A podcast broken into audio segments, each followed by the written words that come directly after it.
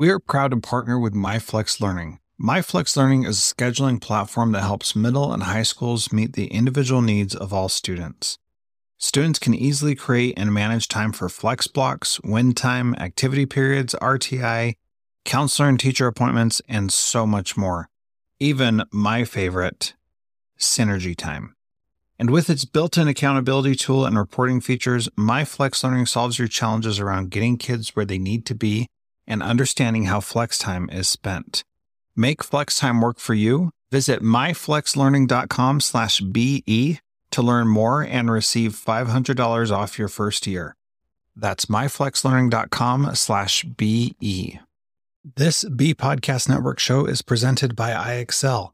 IXL's all inclusive online teaching and learning platform simplifies edtech needs and accelerates achievement in 95 of the top 100 U.S. school districts. IXL delivers personalized learning across a comprehensive pre K 12 curriculum, including math, language arts, science, and social studies, and helps you assess student performance through actionable, real time insights at every level of your school or district. This one solution performs work that typically requires dozens of tools. Want to find out why so many leading districts trust IXL?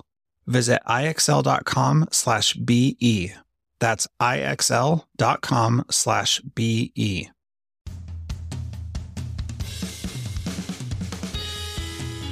Welcome to Transformative Principal. I'm your host, Jethro Jones, and you can follow me on Twitter at Jethro Jones.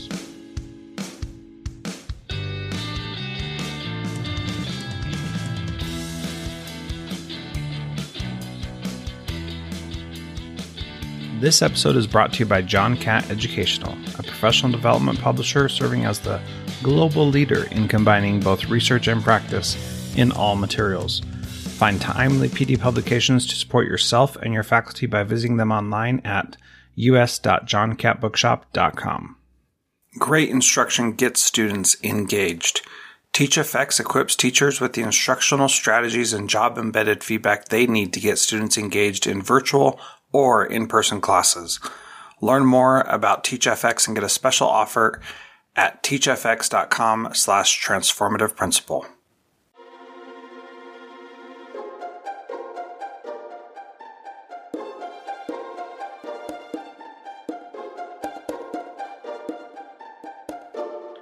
Welcome to Transformative Principal. I am very excited to have Michelle Mann on the program today. Michelle has been in higher education for over 20 years, and she focuses her work on working with disadvantaged students, especially students who have dropped out of high school. As a former police officer, she currently resides in uh, St. Petersburg, Florida. So, Michelle, welcome to Transformative Principal. I'm excited to talk with you today. Thank you. Thank you for having me. I should mention again that you and I first met when we did this diversity panel in September, October, somewhere around there. And that was a really great opportunity for me to engage and participate with you and other people who were on the panel. I just thought it was a great, a very well done webinar series. And there's a link to it here in the show notes so that you can check it out as well. Uh, I was so impressed with how you managed that and, and ran that and the questions you came up with. I wanted to be sure to have you on the podcast. And so, first of all, I'd like to talk about this idea of helping disadvantaged students, especially those who have dropped out of high school. And mm-hmm. you had mentioned that your mission is to help these kids who may have been misled uh, and get them back to being um, mm. productive members of society. Can you talk a little bit about what that means that, that they may have been misled? Sure. What I found is that a problem at home becomes a problem in the school and also the problem in the community. So when you see kids that are troubled and they're in your classroom, they're experiencing trouble someplace else in their life. I started at the middle school and then transitioned to the high school level, working with youth that may have behavior problems and trying to reach out to parents and families and just making that connection. What I found is that many of those kids came from what we call dysfunctional families or broken homes. And they were just trying to figure it out. Many of them liked parental supervision, but more importantly, parental guidance and love. Years ago, I read an article um, by a woman named um, Jennifer Morse Ro- Roebuck. And she wrote this article called Parents or Prisons. This is an older article um, in 2003. I can share it with you as well. But it was so disturbing to me, that article.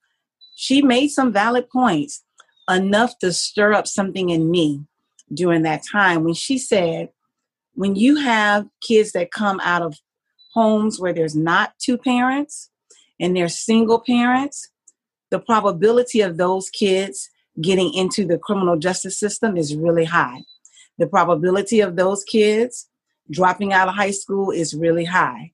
And she went on to say that many of them end up incarcerated and the prison becomes the parent.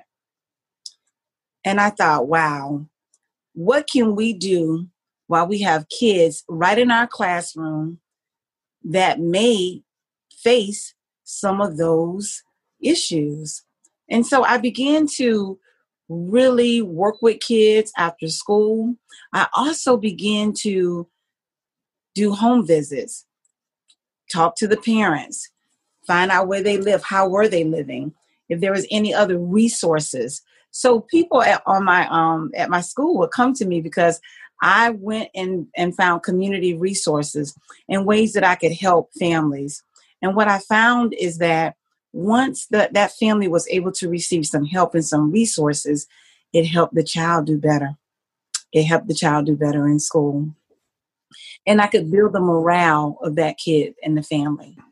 Yeah. So when it comes to finding those resources, in my experience, it hasn't always been that the resources were helpful, but that the family, I mean, they are helpful, don't get me wrong, but that the mm-hmm. family has somebody on their team looking out for them. Can you talk about the difference between providing resources and being there on the same team with them?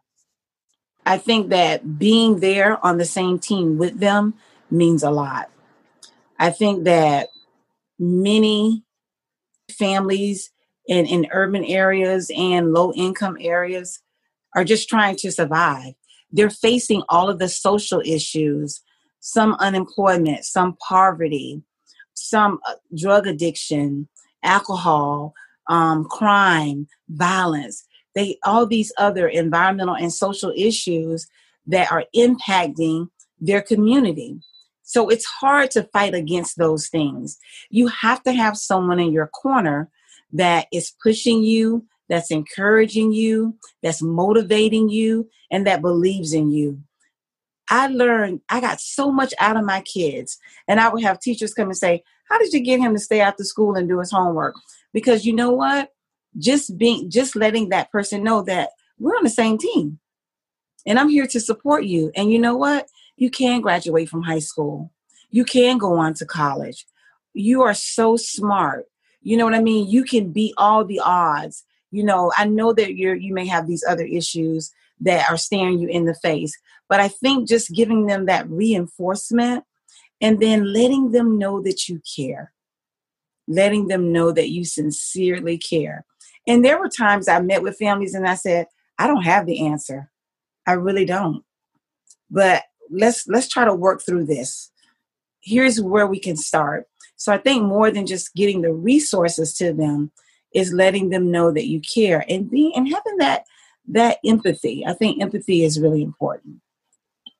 Yeah, talk a little bit talk a little bit more about the empathy because oftentimes, you know, I I used to do home visits as well when I was a school mm-hmm. principal and found such great benefit in doing that and a lot of people wrongly assume that I would do home visits to see the kind of place they were living to have empathy and I, I really didn't i did home visits to say i care about you as a human being and i'm mm-hmm. leaving my safe place to come to what is hopefully your safe place and tell mm-hmm. you that i'm willing to meet you wherever i need to to to be supportive so can you talk a little bit more about empathy and what that means to to have that empathy for what they're experiencing i think that empathy is empathizing with their current conditions their current situation, um, not looking down on them, but having a level of understanding. And here's a big key factor wherever they are, respecting wherever they are, and knowing that if this is how they live, this is how they live. And I empathize with you with that. I'm not judging you. I'm not holding that over your head. And there were times that you may not live the way I live, but I still empathize and show respect for where you were. I heard someone say this in order to get somebody where they need to be, you have to meet them where they are. So, me taking off my high heel shoes and putting on tennis shoes or flip flops or flat shoes and coming into your house, or me putting on jeans and a t shirt and coming and showing that I can empathize with you where you are. I may not have the same experience, but I can certainly validate your experience. I could hear your experience, listen to your issues, and be able to understand more about where you are. I think that we if we don't have that level of understanding where people are, then how can we truly empathize with them? No, I haven't walked in your shoes. But me having the opportunity to gather some wisdom and some knowledge from you. And my grandfather used to say, you can learn from everyone. In every walk of life, you can learn from someone. And I think that we are continuous learners. And so, right where they are, you know, I wanted to be able to show them respect, but also wanted to be able to validate their conditions and their situation and see how I, I could help them. Yeah, and what I really appreciate is so many of the things that you that you talked about that they are experiencing in that situation. Those are isolating experiences. If you are unemployed, you're isolated because you're not going into work. If you are um, in poverty and you know just barely making it from meal to meal, you're isolated because you know you're not going over to people's houses and having them over to your house to mm-hmm. to share your abundance with and so mm-hmm. those isolating experiences it really means a lot when someone comes and says i see you and i hear you and i care about you as an individual. And i love that wisdom from your grandpa about being able to learn from anybody. I think that that is, mm-hmm. that is so important. And people may be in a better situation financially at certain times in their life but there there are experiences and there is depth to that mm-hmm. experience that we have to recognize and and value and be aware of. And i i think that's really important. So when you when you're working with these students especially who have dropped out of high school how do you help them get back to where they believe that they can come back and be productive members of society because i imagine they're they're likely struggling with that feeling of self-worth and value and things mm-hmm how do you help bring them back to where they're more contributing and feel that themselves? One thing I did in my course room is I implemented a leadership component. Um, oftentimes, kids don't understand their leadership and they don't understand how to be a leader. And even if they're not out front leading, I wanted them to know that they are influencing someone somewhere. So I really looked at leadership skills and I would start with the first session was just tell me who looks up to you and who do you look up to? And so I would have them build a tree. Someone's looking up at you and you're looking up at someone else.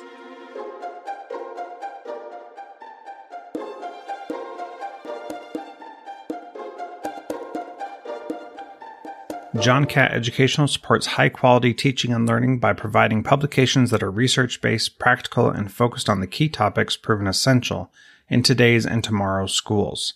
The latest John Catt publications include a book whose bold, transformative ideas amaze and infuriate people around the world, according to one reviewer, a title from global leaders in curriculum planning, practice, and retrieval, one book that says stop talking and start doing with regard to teacher well being and much more.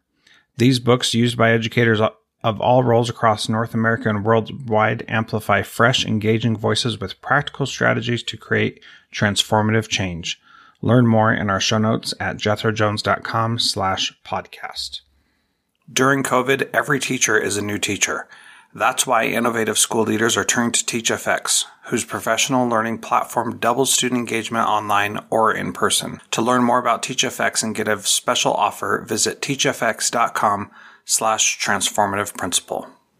I created a new podcast with my friend Frederick Lane called Cybertraps. We are exploring the myriad risks and adverse consequences that can arise from the use and misuse of digital devices and electronic communication tools. Please subscribe to the Cybertraps podcast, and if you like it, please give us a rating. Here's an excerpt from an interview with Eric Stevens on the value of identity and being ethical in our work with underserved populations. If I approach my research with the intention of helping a group of people but I am using the data that they themselves have created and have been replicated by their, their own personal identity, replicated over and over and over and over. My research is already flawed ethically. Some people, that's not a big thing.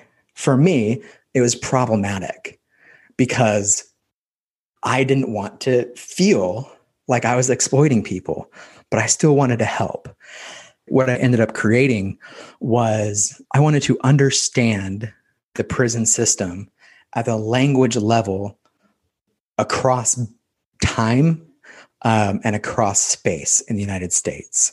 Um, basically, I wanted to understand if we send a person to prison, we're sending them to a correctional facility um, with correctional officers. And we give them handbooks to say, hey, this is what you should be doing what I wanted to answer was at the language level with the technical documents that we hand to um, an inmate, what are we correcting them to? To what standard are we asking them to be at the language level? Check out more from this interview at cybertraps.com slash seven.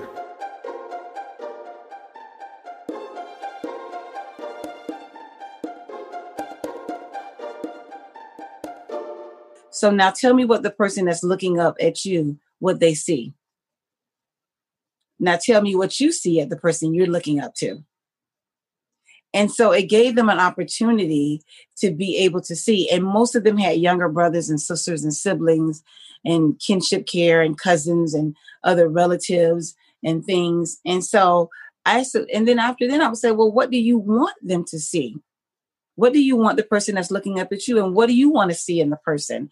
And it begins to resonate with them on leadership. Someone's leading you, but you're also leading others. And so, focusing on those leadership skills, even like I said, even if they're not out front, but just looking at those leadership skills and then being able to determine what is it that you like what do you want to be good at? You know, what are some of your talents? I really focused on the person. So I did a lot of personal assessments and, and I had a lot of athletes. So they would say, you know, I'm really good at basketball. Okay. Okay, so why are you not playing in school? Well, I got to get my grades up. Okay, let's start there. So having them set goals and just small goals. You know, I just want you to do your homework this week. But then one of the things that I found with kids is that rewarding them and not necessarily anything big. But if all of my kids did what they were supposed to do, I had a pizza party on Friday. It didn't cost me a whole lot of money. You know what I mean? I went to Domino's and made a deal with them for $5 pies, and they gave me one topping, and they looked so forward to that. And then I made certificates or whatever, and I would give it to them and they would stick it in their folder or put it on the top part of their binder, or they would say, I got to go home and show my mom. Just those little things reinforce your self worth. It reinforced that, you know what? I believe in you. I care about you. And there's something good because most of them hear all of the bad things.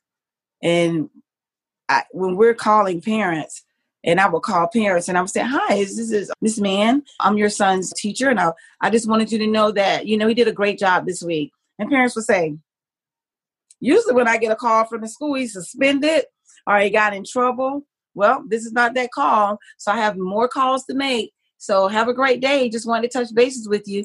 Keep encouraging him. Keep pushing him. You know, those types of things I think are really important to understand self worth." Yeah, I, that idea of self worth, I think, is so incredibly valuable because it it affects everything else. You know, when you have self worth, you make decisions that value yourself. When you don't have self worth, mm-hmm. or you don't believe that you're going to, you know, live to be a certain age, you know, you're going to die by the time you're 20. If those kinds of things are going on in your head, mm-hmm. you don't you don't care much about what's happening and helping kids yes. have that self-worth really is important so in in my faith approach i see every kid as a child of god. And to me that makes it really easy to care about them and love them because i see that they have this divine potential. And when i take that approach in a public school i'm not out there preaching everything i believe but it helps me remember who they are and who they can become. And so when I see them in that light, then then I can have more patience with them. I can I can treat them better mm-hmm. and, and all that. But then I can also help them to see that they have more potential and more worth than they may believe that they have in the moment. And that's just that's a little thing, Michelle, to us, but it's so mm-hmm. huge for them and the mm-hmm. recognition that you were talking about with the pizza parties and and the certificates those didn't mean as much as them knowing that you were proud of them and them accomplishing something yeah. but that was how you chose to show that they had worth and and that's the key piece i think is being able to mm-hmm. show how someone has worth is just incredibly valuable so as, as you're working with these mm-hmm. kids they're able to to come out of some tragic situations. Can you share a story or two of someone who they didn't have to become an NFL star, but something where they overcame something and be, and lived up to their potential? I can. I had a young man.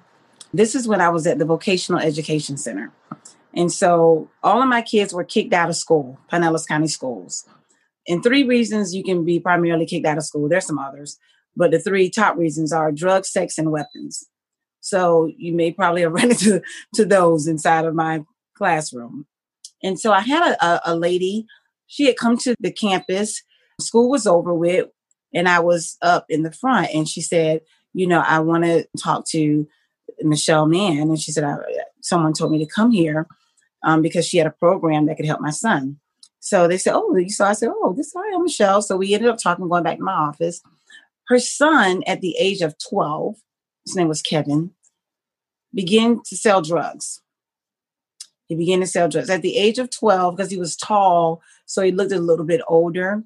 So 12, 13, he's making a lot of money out on the street, dropped out of school, started, you know, getting in trouble. So this guy comes over to buy drugs. He owes them money. So what he says is that I'm going to hold you and drive around in your BMW at the age of 13, going on 14. You don't even have a driver's license at that age. And until you get your check, which was two days later. Well, of course, the, the man's family reported him missing. And so when they saw the BMW, the police followed him. They said, hey, that car is stolen. This is a missing person, da da da da. So they ended up surrounding his house with helicopters, SWATs, everything. He had a standoff at the age of 14 years old and ended up going to prison. And because he was so young and had not been in any trouble, but it still was a serious crime, they gave him what we call the Youthful Offender Act in our state, which is four and two. So they gave him four years incarceration, followed by two years community supervision. So he comes out, he's just 17, going on 18 years old. So he's coming out, she's trying to find a program. So I said, okay, here's the information. I said, we're going to be um, out doing a community service project. You know, you can bring him there. And then here's the paperwork. She brought the paperwork back. So we get to the community service out. I see this guy walking slow. I don't know who he is. So he walks up to me. He says, Hey, you know, my mom told me to come see you. I was like, You're an hour late. I said, No, you can't. Just try it again tomorrow. So he was like, Well, I don't have to be here. So he said something, walked on down the road. So the next day we came back to the community service project. When I pulled up, he was sitting on the curb waiting for me. And I just walked by him like I didn't see him. Sometimes I have to act kind of like the tough girl. So I walked by him like I didn't see him. And then he was like, Excuse me. And I said, How can I help you? I said, So you here to work? Get up, let's go. So we introduced him to the guys. He turned out to be my best student. I couldn't believe it. This kid came out. He would stay after school and do his GED. He ended up getting his high school diploma because he was still very young. And he went to the what we call the Public Works Academy. They fell in love with him. He just breezed through there and they ended up getting a job with the city of St. Pete. But then he also he came to me and he said, you know, I like somebody at your church. and I thought, oh my Lord, my oh my goodness. And so very good girl, but you know what they say, good girls, Jethro. I want you to know good girls like bad boys. And so the, the mom came to me and said, he's been in trouble. They are married today, happily married. They live in Baltimore, Maryland. He's a longshoreman. He has a bachelor's degree. He's working on his master's. We never know a person's potential. I may be able to see all the things you've done, but I don't know your potential. It is for me to pour into you. And I believe that, you know, just that seed of self worth and him getting those accomplishments and understanding what it was like to just to succeed without the criminal activity helped him. And then, of course, love. He married a, a young lady, Whitney. They have two beautiful boys, my godchildren. And, you know, I took him to Tennessee to the Department of Juvenile Justice National Convention, and he was a speaker. And he told his test, it was really his testimony. And I think that when you have situations like that, it also helps me. It also reaffirms just the gratitude of really pouring into the lives of others and how you can help them. Yeah, that's a fantastic story. And what I love about that so much, Michelle, is that it's not like he became super wealthy, but he's living a good life, has a family, has an education, has, you know, a lot of good things going for him, is able to share his success and growth with others. And again, not everybody has to be in the NBA or NFL or whatever it is. Right. Not everybody has to be a famous singer or an actor or whatever. But if you can have the kind of life where you can be happy and support others, then to be honest, that's probably going to be worth it for a lot of people. And we can help people get there. I love what you said that we never know a person's potential. So um, that that's a, a fabulous story. I appreciate you sharing that. And if he'd ever want to be a guest on the podcast and talk about his experience, I'd love to chat with yeah, him because awesome. that would be great. He's an awesome, he's an awesome young man. Yeah. I mean, he beat the odds. And, you know, I think too that many of you, many youth and many kids that experience this trouble, and oftentimes kids in our classrooms mm-hmm. really just need an opportunity to see the light, to see a different way, to see that they can go to college or they can be successful.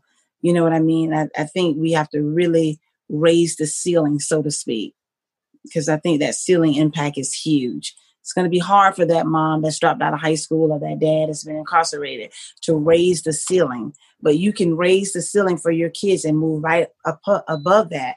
And I think that ultimately, most parents want better for their kids. They may not know how to get there, they may not know how to do it, but I, I do believe that they want the best for their children. Yeah, and this brings up another point about why it's so important for kids to have charismatic adults, as J.C. Pohl calls them, in their mm-hmm. lives, because there there's only so much that a parent can do, and then they need help from the community, from teachers or people in faith groups or whatever the case may be, to help them see what's possible for their own kids. And that's really important. Oh, yeah. In closing, Michelle, what is one thing that a principal can do this week to be a transformative principal? When I think about transformative, I think transformation is not an event, it's a process. Trust the process, walk in the process, walk in authority. Know that through that process, it may be some detours, but the thing that you can do is to keep walking. Don't ever stop. So I think that transformation is not an event, but it's a process. It's not like you go to a concert and pay a ticket and see a show. Sometimes that process may take other people longer than some. And so trust the process. Very good. Michelle, thank you so much for being part of Transformative Principal thank today. You. This was great talking with you. Thank you. Have a great evening.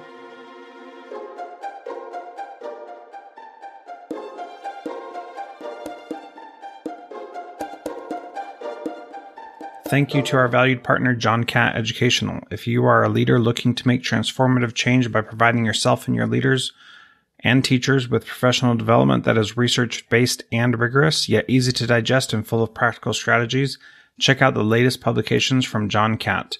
Visit us.johncattbookshop.com to find information on bulk orders or learn much more in our show notes. You can also use the code transformative to save a bundle at us.johncattbookshop.com. School principals across the country are using TeachFX's virtual PD and job embedded feedback to boost student engagement during COVID. With TeachFX, teachers get eight times more feedback and generate 144% more student engagement on average in a school year with no additional work for school leaders or teachers. To learn more about TeachFX and get a special offer, visit teachfx.com slash transformative principal.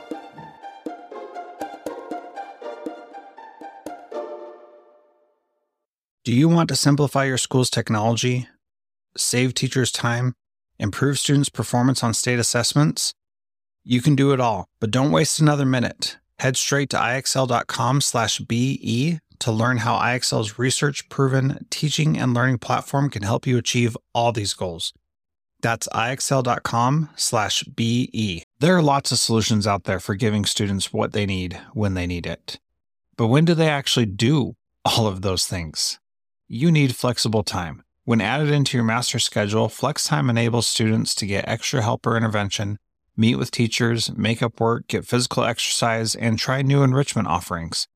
If you're thinking of giving it a try, check out MyFlex Learning, which unlocks the benefits of flexible time without all the headaches you get with it usually.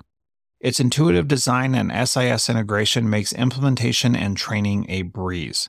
Make your flex time work for you. Visit myflexlearning.com/be to learn more and receive $500 off your first year. That's myflexlearning.com/be.